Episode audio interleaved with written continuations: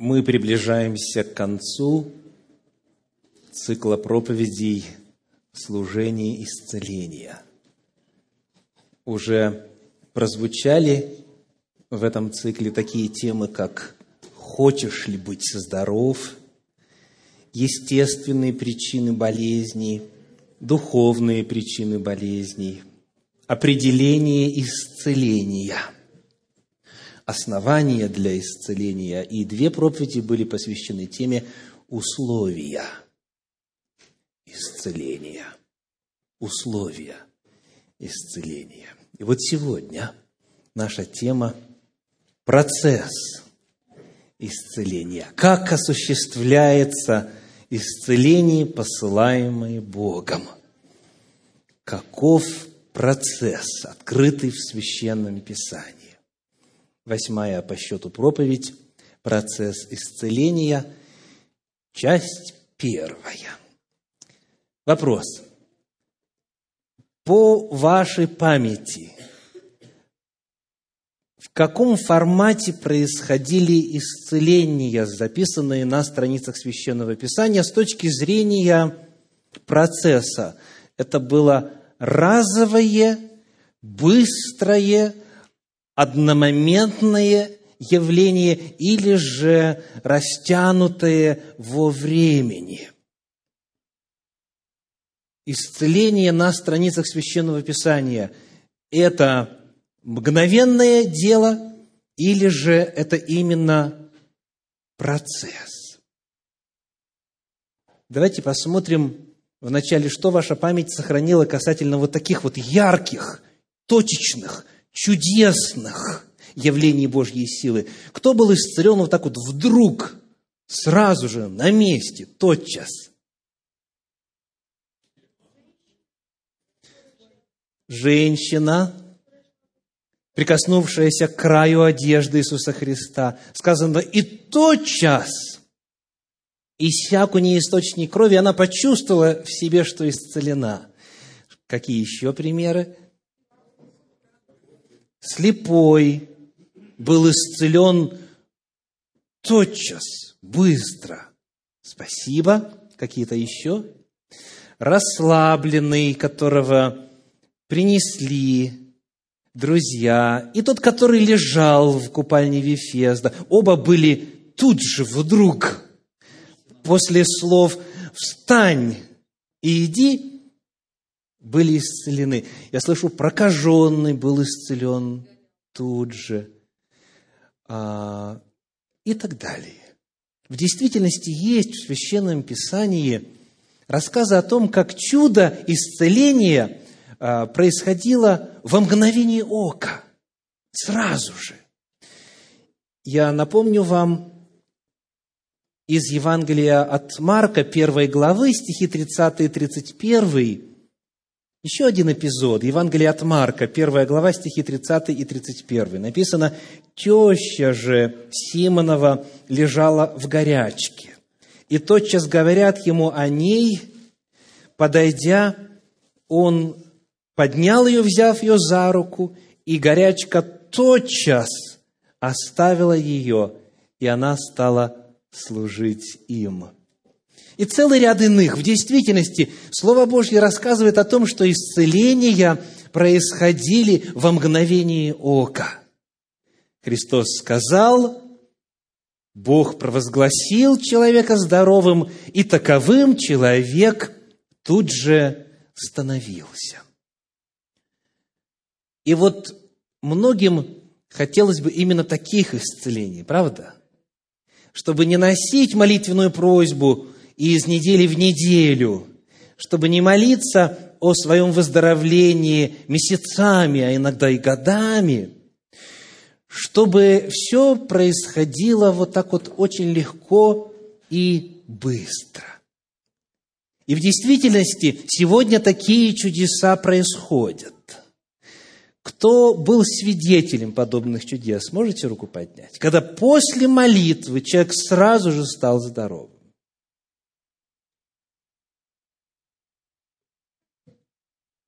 Да не бойтесь вы, вас не снимают пока. Не нужно будет вот рассказывать, как оно было и так далее. Я был свидетелем подобных исцелений неоднократно. И в России, где совершал служение раньше, и здесь, в Соединенных Штатах Америки, когда помолились, и болезнь тут же исчезла. Господь по-прежнему такие чудеса совершает. Слава Ему за это. Однако в Библии есть описание и иных форматов исцеления. Давайте посмотрим, например, на четвертую книгу царств, 20 главу, 4 стих. Четвертая книга царств, 20 глава, 4 стих. 24. Четвертая книга царств, 20 глава, 4 стих и далее до 7. Исаия еще не вышел из города, как было к нему слово Господне. «Возвратись и скажи Езекии, владыки народа моего, так говорит Господь Бог Давида, отца твоего. Я услышал молитву твою, увидел слезы твои. Вот я исцелю тебя. В третий день пойдешь в дом Господень и прибавлю к дням твоим пятнадцать лет, и от руки царя Ассирийского спасу тебя, и город сей, и защищу город сей ради себя и ради Давида, раба моего». И сказал Исаия, возьмите пласт смог, смокв, и взяли и приложили к нарыву, и он выздоровел. Мы уже обращались к этому отрывку в нашем цикле проповедей. Напоминаем самим себе, кто исцелил царя Иезекию? Согласно тексту. Господь говорит, я исцелю тебя. Итак, Господь исцелил Езекию. Каким образом? Благодаря средствам лечебным внешнего характера приложили пласт смоква. В течение какого промежутка времени? Трех дней. Бог, конечно, мог исцелить царя сразу же, но великий врач знал, что именно нужно этому человеку, и как именно его восстановить, и как именно его здоровье вернуть. Посмотрим, например, на Евангелие от, Марка, восьмую главу. Мы прочитаем там интересный случай. Но прежде, прежде, вы упомянули, что слепца Иисус исцелил как? Очень быстро, да? Вот буквально в одну секунду. И в действительности вот такой эпизод у нас представлен на страницах Священного Писания в Евангелии от Луки, 18 главе. Луки, 18 глава, стихи с 40 по 43. Давайте вспомним, как именно это произошло. Евангелие от Луки, 18 глава, стихи с 40 по 43. Иисус, остановившись, велел привести его к себе, и когда тот подошел к нему, спросил, «Чего ты хочешь от меня?» Он сказал, «Господи, чтобы мне прозреть». Иисус сказал ему, «Прозри, вера твоя спасла тебя». И что дальше говорит текст? «И он тотчас прозрел» и он тотчас прозрел и пошел за ним, славя Бога. И весь народ, видя это, воздал хвалу Богу. То есть мы узнаем отсюда, что для Иисуса исцелить человека, который, возможно, даже от рождения слеп, то есть никогда не видел, не просто были повреждения, а человек Божьего света никогда не видал. Для Иисуса исцелить его в секунду – это не проблема. Тотчас стал видеть. Однако на страницах Священного Писания есть еще два эпизода, рассказывающих об исцелении слепого, других слепых. И там процесс был иной. Приглашаю вас посмотреть вот на уже упомянутую восьмую главу Евангелия от Марка. Евангелие от Марка, восьмая глава, стихи с 22 по 25. Восьмая глава, с 22 по 25. Приходит Вифсаиду, и приводят к нему слепого и просят, чтобы прикоснулся к нему. Он, взяв слепого за руку, вывел его вон из селения И, плюнув ему на глаза, возложил на него руки и спросил его, видит ли что. Он, взглянув, сказал, вижу проходящих людей, как деревья. Потом опять возложил руки на глаза его и велел ему взглянуть. И он исцелел и стал видеть все ясно. Это исцеление отличалось от того, о котором мы только что читали, правда? В два этапа получил слепец зрение. Кто считает, что с первого раза у Иисуса просто не получилось? Знаете, не сконцентрировался, не поднял уровень веры достаточно, или как-то с мыслями не собрался и так далее. Или вот, ну, практикуется только, да, не, не всегда с первого раза, не у всех ведь э, волшебников сразу получается, да? Такую мысль мы не можем допустить. Почему вот так был исцелен этот слепой? Как вы думаете? Очевидно, потому что этот слепец отличался от того, который сразу был исцелен. И если читать вот внимательно повествование о том первом, то там уровень веры был такой высокий, что не было нужды еще что-либо доказывать или демонстрировать или провозглашать. Но в этом случае это был другой человек. И ему, очевидно, важно было, вот почувствовав изначальный прилив божественной силы, засвидетельствовать вот это, и вот эту меру исцеления принять. А потом, уже после этого он готов был поверить, что Господь его полностью исцелит. Потому что, обратите внимание, тот первый сам пришел, да еще и кричал громко, да? А этого что, говорит Писание? Привели. Привели. Вот некоторые из вас, возможно, сегодня находятся здесь, потому что вас привели. И я прекрасно понимаю, что ваш уровень веры, возможно, далеко не такой, как у того, кто вас привел. Но мое обращение к вам – дайте Богу шанс. Сделайте шаг веры настолько, насколько вы можете. И, может быть, не сразу, может быть, в два приема, может быть, в вашем случае в семь приемов, а может быть, в сто пятьдесят. Но Господь обязательно явит свою силу так, как Он считает нужным, потому что Он знает, как вас исцелять. А есть еще один пример. Давайте посмотрим, как в другом случае тот же самый Иисус Христос, всесильный Бог в человеческой плоти, освобождал от э, слепоты. Это Евангелие от Иоанна, от Иоанна, 9 глава. Евангелие от Иоанна, 9 глава, стихи 6 и 7. 9 глава, стихи 6 и 7.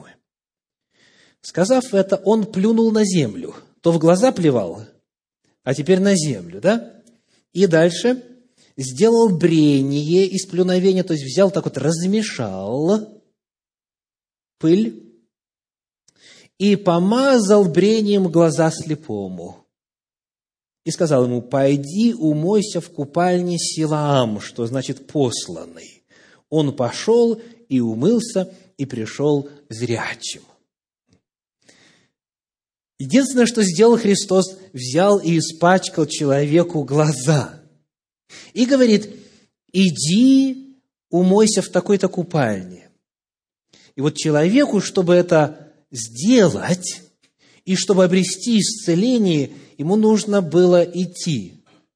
А глаза-то по-прежнему не видят, правда? Представьте себе ситуацию этого человека. Он идет с палочкой, возможно, или с поводырем, не видит.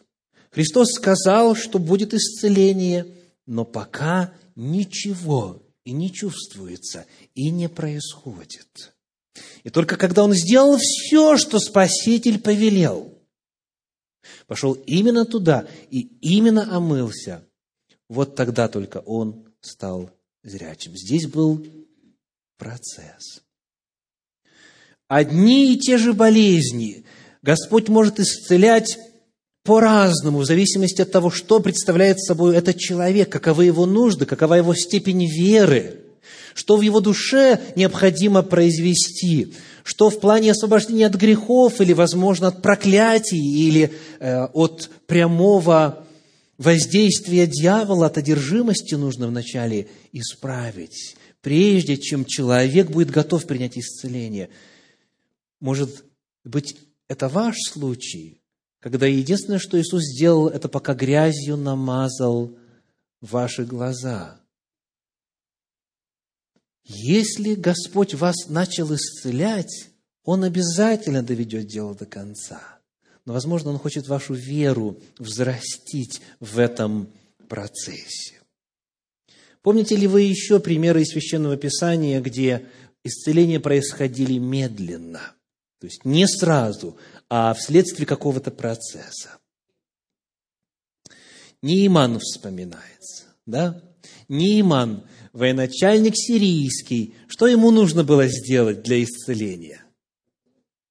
По сути, повиноваться беспрекословно и с абсолютной точностью Божьим словам через Божьего пророка. Иди в реку Иордан, которая по качеству воды хуже, чем реки Дамаски. Иди, окунись в грязной воде. Слово Иордан означает крутой спуск. Это горная речка. И те, кто там бывал, знают, что пить оттуда только с большой верой можно. Да? На самом деле грязная река. Так вот, нужно было прийти и окунуться именно семь раз. И как вы думаете, на какой раз исцеление пришло? на седьмой. А чем можете доказать? Потому что если бы на третий, то он вышел бы из воды после третьего, конечно. То есть нужно было до конца дойти. И только когда он окунулся, окунулся в седьмой раз, вот тогда только пришло исцеление. Почему Бог так сказал? Но Бог же знает Неимана. Он знает, что для этого человека, какое исцеление, в каких измерениях его естества нужно принести и в какой последовательности. Ну а теперь из апостольских писаний еще пример.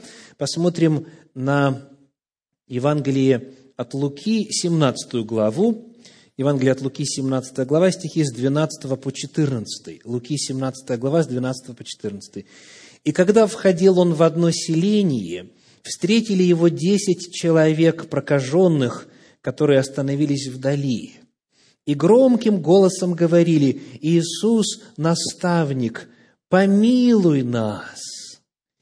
И, увидев их, он сказал им, «Пойдите, покажитесь священникам». И когда они шли, очистились. Скажите, что потребовалось прокаженным, чтобы идти показываться священником? Глубокая вера. Если мыслить категориями Торы, то в книге Левит описано, что когда прокаженный очистится, тогда должен пойти показаться священнику, тот освидетельствует очищение, произведет соответствующие Э, церемонии, и человек может вернуться. А здесь нужно было идти к священнику, веря, что слово, которое сказал Иисус, работает, действует, преобразовывает, и исцеление наступит. И когда они пошли, это случилось. Перед этим, вы помните, вы вспоминали о прокаженном, который исцелился как? Тут же, Мгновенно, сразу же, и в том эпизоде, фактически Иисус взял и прикоснулся к прокаженному. Для тех, кто конспектирует, это Евангелие от Матфея, 8 глава, первые три стиха. Мы не будем читать. Матфея, 8 глава, первые три стиха. Иисус взял и прикоснулся к прокаженному. Кто-нибудь из вас стал бы это делать? Прикоснулся к прокаженному. И вот так его исцелил, и сразу же исцелил прокаженный долго на своем теле и на протяжении многого времени, фактически всего времени болезни, не ощущал прикосновений здорового человеческого тела. Потому что они должны были быть в отдалении, как вот и явствует из эпизода, который мы только что прочитали, они должны были закрывать уста свои и кричать «нечист, нечист». Они жили отдельно, и только вот прокаженные к прокаженным прикасались. Христос знал, что этому человеку нужно тепло человеческого прикосновения, потому исцелил его именно вот так вот. Здесь же нужен был другой путь. Одна и та же болезнь, одно и то же состояние в разных случаях исцеляется по-разному. Почему? Почему? Потому что великий врач знает, что именно нужно человеку. И потому что, как мы выяснили в проповеди определение исцеления, задача Божья гораздо масштабнее, чем просто физиологическое измерение. Бог хочет восстановить человека полностью. И дух, и душа, и тело да сохранятся в целости и без порока, пишет Господь в Своем Слове. Вот Его цели. Потому Он знает, как, какое лечение нужно мне, какое лечение нужно каждому из вас. Но проблема вот в чем. Человек хотел бы, чтобы все происходило вот как ему хочется. Чтобы именно вот те самые лучшие, самые вот яркие случаи исцеления, чтобы вот они были его уделом его опытом. Но решение принимает Господь. И мудрость наша в том будет заключаться, чтобы сотрудничать с Господом в процессе исцеления. Итак, мы посмотрели с вами на некоторые случаи, записанные на страницах Священного Писания, где Господь, принимая решение, как исцелять, одних исцелял во мгновение ока, других исцелял в протяжении времени. Ему лучше знать. Он принимает решение о формате и скорости в зависимости от нужд больного. А вот теперь вопрос такой. Скажите, а какие обетования нам оставлены? То есть, когда Господь оставил нам обетование об исцелении, что Он обещал сделать? То, что Бог делает, мы уже упомянули. Он может быстро, а может медленно исцелять. А вот есть ли обетования, которые говорят о том, что будут исцелены вот тут же, сразу же, или вот в течение времени? Вот что касательно формата исцеления, Бог нам обещал в Своем Слове. Давайте посмотрим на два отрывочка. Некоторые стихи на эту тему мы рассматривали, и к разочарованию некоторых обнаружили, что там об исцелении не сказано. Ну, например, возложат руки на больных, и они будут здоровы, говорит синодальный перевод. А подлинник что говорит, кто помнит? Возложат руки на больных, и им станет хорошо. И мы вспоминали, что апостол Павел говорит. Он говорит, я благодушествую в немощах. Когда Господь говорит, нет, я тебя исцелять пока не могу. Мы вспоминали также пятую главу послания Иакова, где сказано, «И молитва веры исцелит болящего», по синодальному переводу. А подлинник что говорит?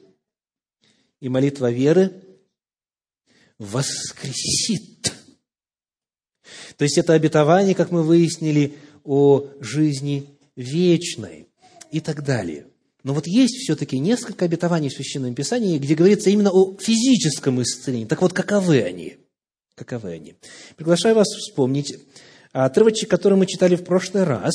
Это книга пророка Исаии, 58 глава, 8 стих. Книга Исаии, глава 58, стих 8. Написано. «Тогда откроется, как заря, свет твой, и исцеление твое скоро возрастет». Что сделает исцеление? возрастет. Пусть и скоро, но тем не менее возрастет. И в подлиннике как раз то самое слово, которое описывает рост, возрастание. Это идея чего? Поэтапного исцеления. Возрастет означает, Библия, например, пишет, вначале появится зелень, потом колос, потом полное зерно в колосе. То есть это именно процесс. Господь начинает этот процесс, Он его осуществляет, и Он его завершает. Но это именно возрастание в исцелении. Вот это нам обещано. Нам обещано, что исцеление возрастет. Из апостольских посланий давайте вспомним обетование, например, из пятой главы послания Иакова, 16 э, стих, Иакова 5, 16. Иакова 5, 16. «Признавайтесь друг пред другом в проступках и молитесь друг за друга, чтобы исцелиться. Много может усиленная молитва праведного». Вот как бы вы сказали, это обетование мгновенного исцеления или обетование процесса исцеления в этом стихе? Чтобы исцелиться. Или же молитесь. Это глагол что нам открывает? Совершенная форма совершенного вида или несовершенного вида глагол? Молитесь несовершенная форма. Да? То есть не помолитесь, чтобы исцелиться, а молитесь, чтобы исцелиться. И слово «исцелиться», как я упоминал уже в этом цикле проповеди, здесь подлинники «хиаомай», что означает именно вот физическое исцеление в первую очередь. Так вот, чтобы исцелиться, нужно молиться. Сколько раз? Сколько раз? Что текст говорит? Вы видите, что нету обетования об исцелении на условии совершенной молитвы. Есть обетование об исцелении на основании молитвы. То есть, чтобы исцелиться, нужно молиться. Глагол здесь, глагол здесь несовершенного вида. Это означает многократные молитвы. Да, Господь совершает исцеление и по одной молитве – Слава Ему за это. И мы свидетели тому. Однако у нас нету обетования, где было бы вот такое именно обещано, что стоит помолиться, и тут же будет исцеление.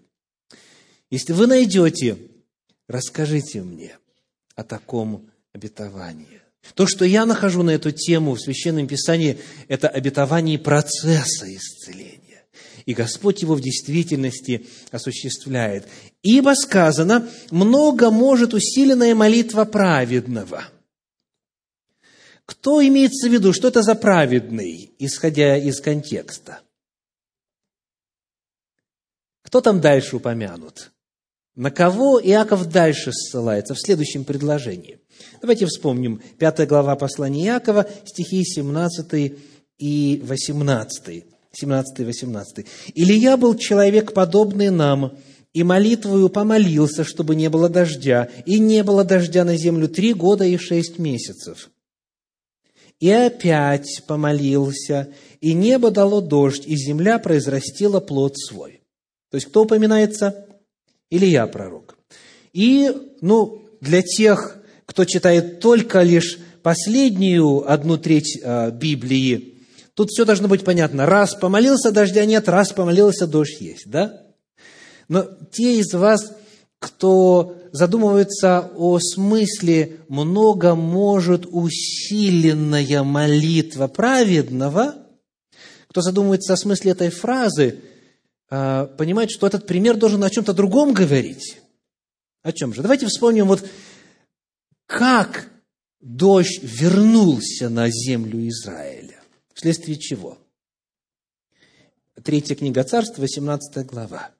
Третья книга царств, 18 глава, стихи 41 по 45. 18 глава, с 41 по 45. «И сказал Илья Ахаву, «Пойди, ешь и пей, ибо слышен шум дождя».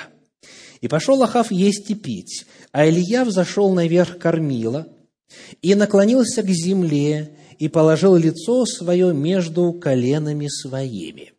Э, что в таком положении тела делают? Молятся. Да. Те из вас, кто был с нами на цикле молитва, положение тела, знают, что это чаще всего встречающееся в Священном Писании молитвенное положение тела. Поклонился. Он поклонился. Итак, он взошел наверх кормила и молится. И молится. 43 стих. И сказал отроку своему, пойди, посмотри к морю. Тот пошел и посмотрел и сказал, ничего нет. Итак, один раз помолился и пошел дождь. Можно так понимать? Нет. Это удивительная история, которая показывает степень веры Божьего пророка. У него было слово от Господа о продолжительности дождя. И он говорит Ахаву, слышен шум дождя. Скажите, чем по своей природе были эти слова? Это было исповедание веры. Потому что никакого, не только шума дождя, никакого признака дождя не было, ни облачка не было, ничего не было на горизонте. То есть он делает исповедание веры на основании Божьего Слова. И потом что делает? Начинает об этом просить. Вот механизм. Бог сказал, человек объявил, Божий человек объявил, и теперь начинает молиться. Помолился и просит слугу, иди посмотри, помогла молитва, сработала молитва или нет. Слуга возвращается и говорит, ничего нет. Молитва праведника – кто помнит, сколько раз молился Илия? Читаем дальше. 43 стих. Он сказал, продолжай это до семи раз. То есть семь раз Луга приходил и говорил, ничего нету. То есть шесть раз, да? Приходил и говорил, ничего нету. А Илья что делает? Продолжает молиться. В седьмой раз, 44 стих, в седьмой раз тот сказал, вот небольшое облако поднимается от моря, величиною в ладонь человеческую. Он сказал, пойди, скажи Ахаву, запрягай колесницу твою и поезжай, чтобы не застал тебя дождь. В обетовании о молитве, чтобы исцелиться, Господь приводит пример Илии пророка, который неоднократно молился – чтобы реальностью стало то, что Бог уже произнес, что Бог уже сказал. Илья осуществляет исповедание веры, а потом молится, стоят твердо в вере, для того, чтобы сказанное стало реальностью. Вот каким образом происходит процесс исцеления. Вот каким образом Господь действует. Итак, мы рассмотрели с вами вопросы общего порядка. Это кратковременное, быстрое, скорое действие или же это процесс? Ответ – как будет угодно Богу. Мы Богу не приказываем. Мы не говорим в сию же минуту во имя Иисуса Христа повелеваю тебе. Нет, нет. Бог может в сию же минуту, но Он решает, дорогие. Мы можем сказать, во имя Иисуса Христа повелеваю тебе, встань и ходи. Это мы можем сказать. Но мы не в состоянии, во-первых, мы не властны, а во-вторых, у нас нет силы управлять или манипулировать Божьей целительской силой. Нет. Акт ли это или процесс, это решает Господь.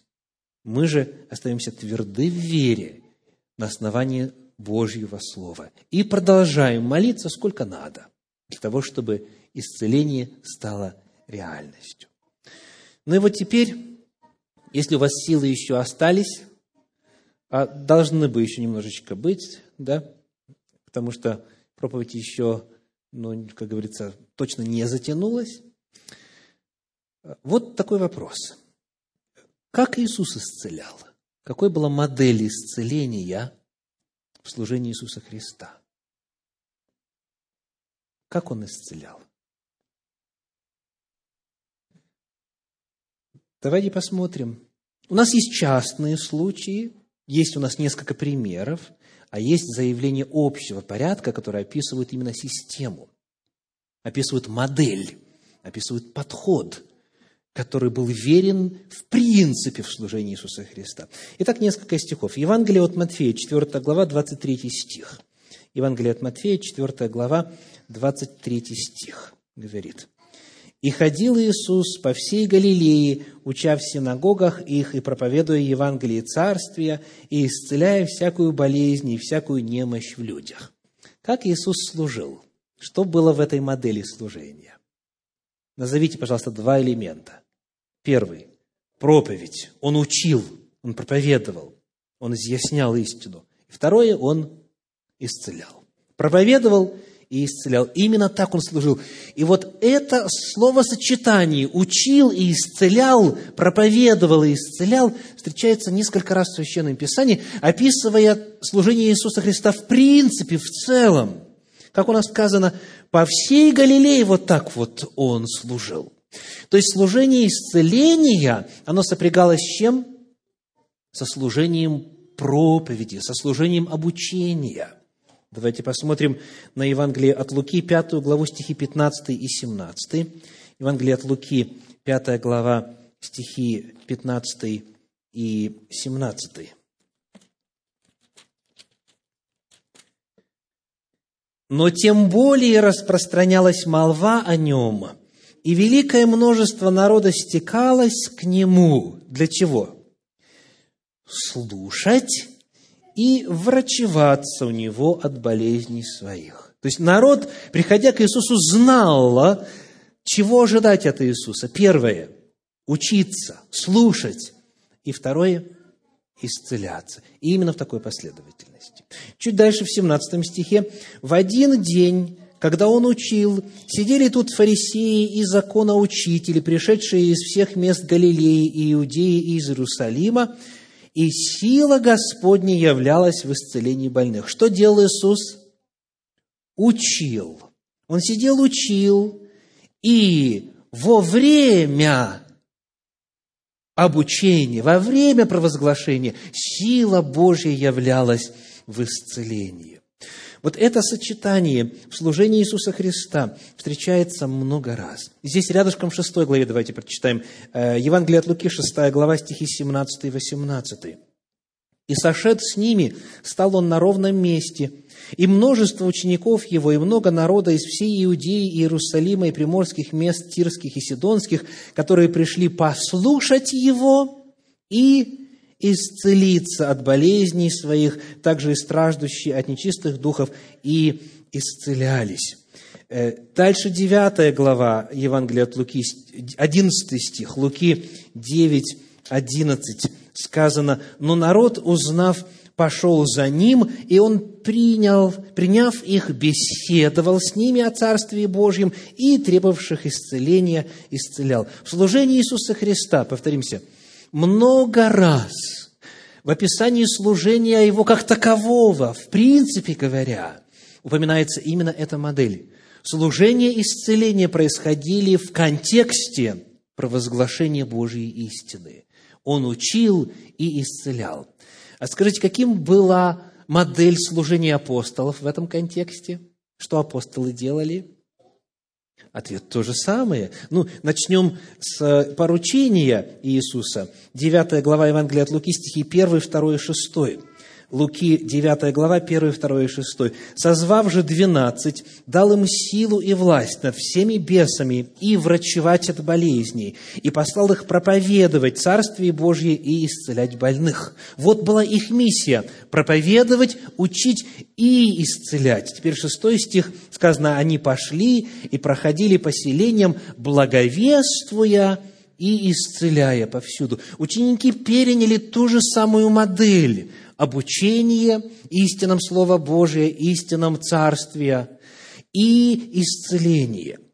В книге «Деяния апостолов» в 8 главе, в стихах с 4 по 8, где рассказывается уже о церкви после Дня Пятидесятницы, о церкви, которая получила силу, особую силу от Господа. 8 глава Деяния апостолов, стихи с 4 по 8 написано. «Между тем рассеявшиеся ходили и благовествовали Слово. Так Филипп пришел в город Самарийский и проповедовал им Христа. Народ единодушно внимал тому, что говорил Филипп, слыша и видя, какие он творил чудеса, Ибо нечистые духи из многих одержимых ими выходили с великим воплем, а многие расслабленные и хромые исцелялись, и была радость великая в том городе и во время служения Иисуса, и после завершения Его земного служения. Его церковь продолжала служить точно таким же образом, обучая людей, провозглашая истину Божью и исцеляя обучение и исцеление шли вместе. Ну и последний стих на эту тему. Послание Галатам, 3 а, глава, 5 стих. Галатам 3, 5 написано. «Подающий вам Духа и совершающий между вами чудеса, через дела ли закона сие производит, или через наставление в вере?» Итак, наставление в вере, про, скажу по-другому, а, чудеса были следствием чего? Или появлялись благодаря чему? Благодаря наставлению в вере. Прочитаем еще раз. «Подающий вам Духа и совершающий между вами чудеса, через дела ли законы сие производит, или через наставление в вере. Чудеса происходят через, благодаря, в результате наставления в вере. Вот Божья модель. Почему же так? Почему Господь Иисус так лечил? Почему апостолы так лечили? Почему это было засвидетельствовано, в частности, на территории римской провинции Галатия, куда апостол написал свое послание? Почему именно вот в контексте обучения, в контексте познания истин Слова Божия происходит исцеление? Можно назвать много причин. Ограничимся кратко тремя. Первое. Что делает Слово Божье? Что делает? Во-первых, Ответ – просвещает. Просвещает. Мы вспоминаем, например, из книги Псалтири, 118 главы, 105 псалом, э, стих, псалом 118, э, стих 105. «Слово Твое – светильник ноге моей и свет стезе моей». Люди живут во мраке, во мраке заблуждения, дьявольской лжи, неверия – и первое, что делает Слово Божье, оно просвещает. Оно вековые наслоения язычества вскрывает. Оно показывает человеку истинное состояние дел. Слово Божье просвещает человека. И только во свете истины Божьей человек может понять свою подлинную нужду. Подобно тому, как больной, приходя к врачу, может жаловаться на скажем, частую простуду, пример, который мы приводили уже в этом цикле проповедей, а анализ крови показывает, что он болен СПИДом. Только лишь Слово Божье может раскрыть, что в действительности и в первую очередь нуждается в исцелении человека, в человеке. Потому первое, почему именно вот такая модель? Потому что Слово Божье просвещает. Чтобы правильно поставить диагноз, чтобы определить причину болезни, необходимо во свете Слова Божьего задать вопрос. Это естественная причина? Или, возможно, духовная? Может быть, это грех? Может быть, это проклятие? Может быть, это одержимость? В чем именно причина? Этого состояния. Слово Божье раскрывает, Слово Божье просвещает человека, дает возможность поставить точный диагноз. И потому во свете этого откровения человек может либо востребовать от Бога уже оплаченное прощение, либо исповедаться во грехах, либо отречься от дьявола, либо обрести свободу от одержимости – либо просто поверить, что Господь даровал ему прощение на основании того, что соделано в опыте и служении Иисуса Христа. В каждом случае будет диагноз разный. И ставит диагноз Слово Божье, проникая в сознание человека, чтобы знать, как исцелять и что исцелять. Итак, во-первых, Слово Божье просвещает. Что еще оно делает? Что истина Божья делает с человеком? Во-вторых, она освобождает человека. Мы вспоминаем известные слова Иисуса Христа, Евангелие Иоанна 8:32, «И познаете истину, и истина сделает вас свободными». Слово Божье освобождает человека. Но главное, вот именно в контексте нашей темы, заключается в следующем. Вот давайте вспомним с вами, что записано о природе Слова Божия в 8 главе книги Второзаконий в первых четырех стихах. Второзаконие, 8 глава, первые четыре стиха.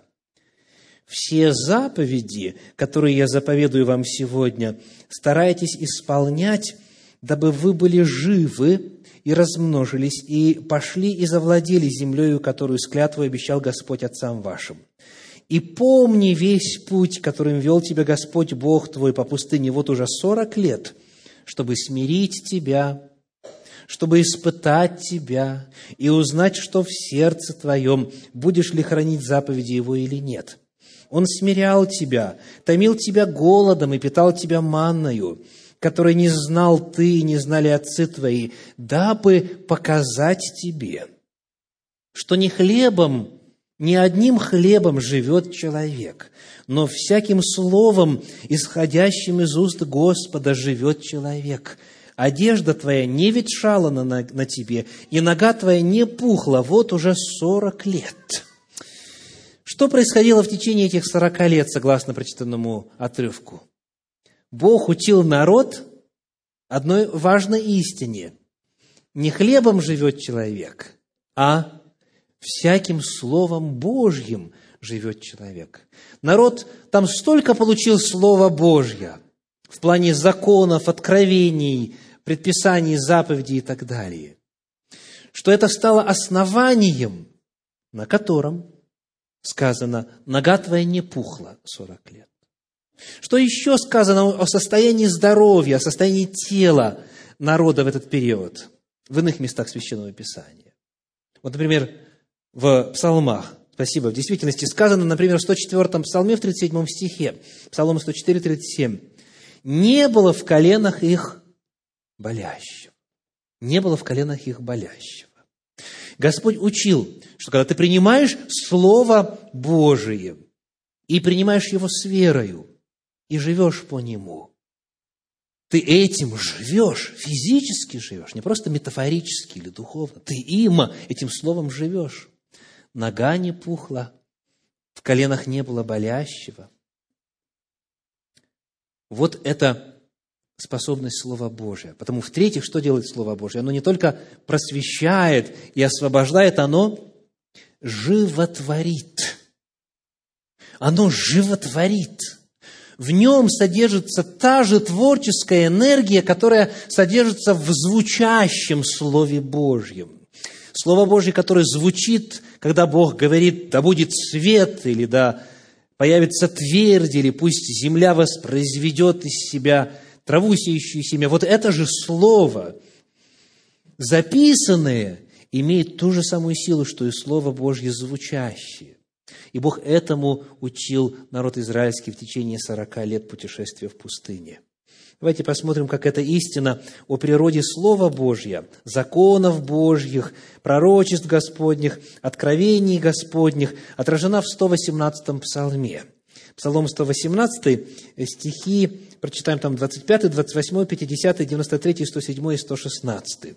Весь 118 псалом посвящен Слову Божью, законам Божьим, повелениям Господним. Итак, читаем.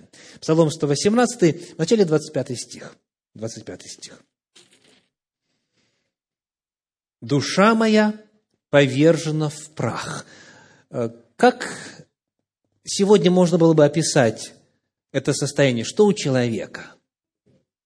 Кто-то говорит депрессия, кто-то мог бы сказать, уныние, да, возможно, разочарование. В любом случае, это сфера эмоций, сфера чувств, сфера э, психики человека, психологии, да. Душа моя повержена в прах. И дальше что? Оживи меня по слову Твоему. Оживи меня в соответствии с Твоим Словом и при посредстве Твоего Слова. Итак, что делает Слово Божье? Оживляет Читаем далее 28 стих.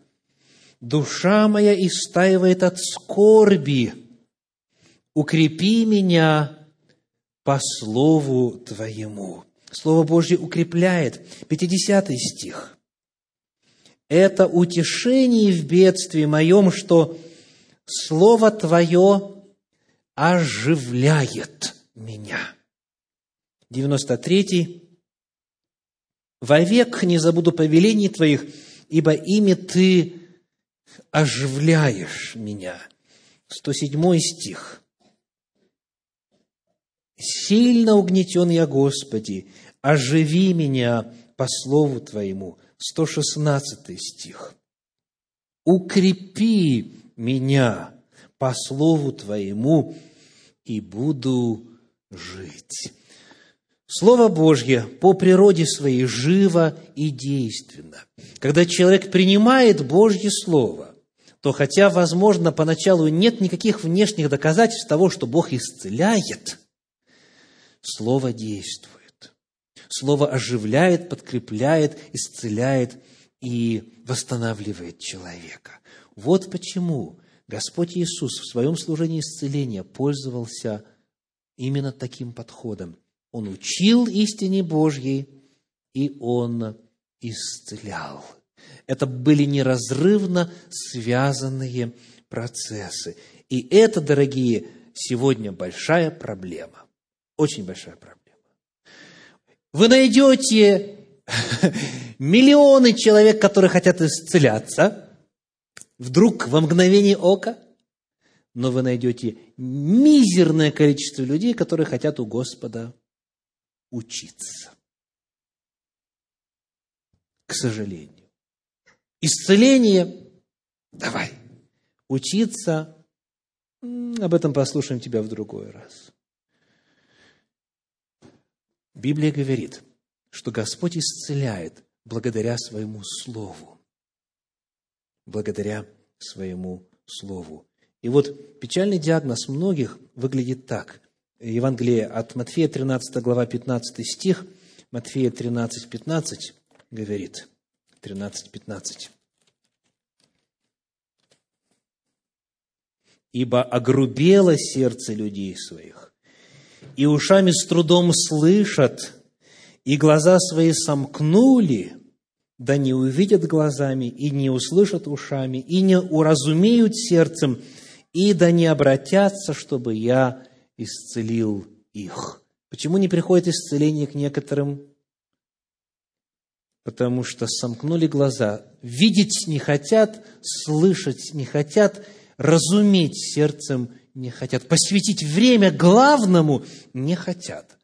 А для Бога наше здоровье – это, дорогие, не самая большая ценность. Мы об этом уже знаем из этого цикла проповеди. Его цель – это исцеление, то есть восстановление целостности человека. И оно начинается вот здесь, с преобразования ума. Далее оно, начи... оно продолжается преобразованием чувств человека. И потом доходит до тела его. Божьи цели – преобразовать человека, потому он использует тот способ преобразования, который нужен каждому человеку в отдельности – и Слово Божье является в этом отношении вот тем способом, который Господь использует, чтобы исцелять. Итак, желаете ли вы исцеляться лишь или же учиться у Господа? В зависимости от ответа на этот вопрос, исцеление или скоро возрастет, или медленно возрастет, или вообще не возрастет. Есть, конечно, и иная крайность. Учиться, учиться и учиться. И уже столько знаю, что в голове не помещается. А чего нету? Чего нету? Веры в это слово нету. Веры в это слово нету. Напомню вам кратко из послания к евреям, 4 э, главы 2 стих. Евреям 4.2. Евреям 4.2 сказано, не принесло им пользы. Помните? Ибо и нам оно возвещено, как и тем, но не принесло им пользы слово слышанное, нерастворенное верою слышавших. Кто описывается здесь? Кому не принесло пользы слово слышанное? Ответ – тому же израильскому народу, который в течение сорока лет путешествия в пустыне не болел – вы слышите? То есть в отношении одной и той же общности людей сказано, нога твоя не пухла, не было в коленах их болящего, и в отношении тех же самых людей сказано, не принесло им пользы слово слышное. Как же понимать? Как же понимать?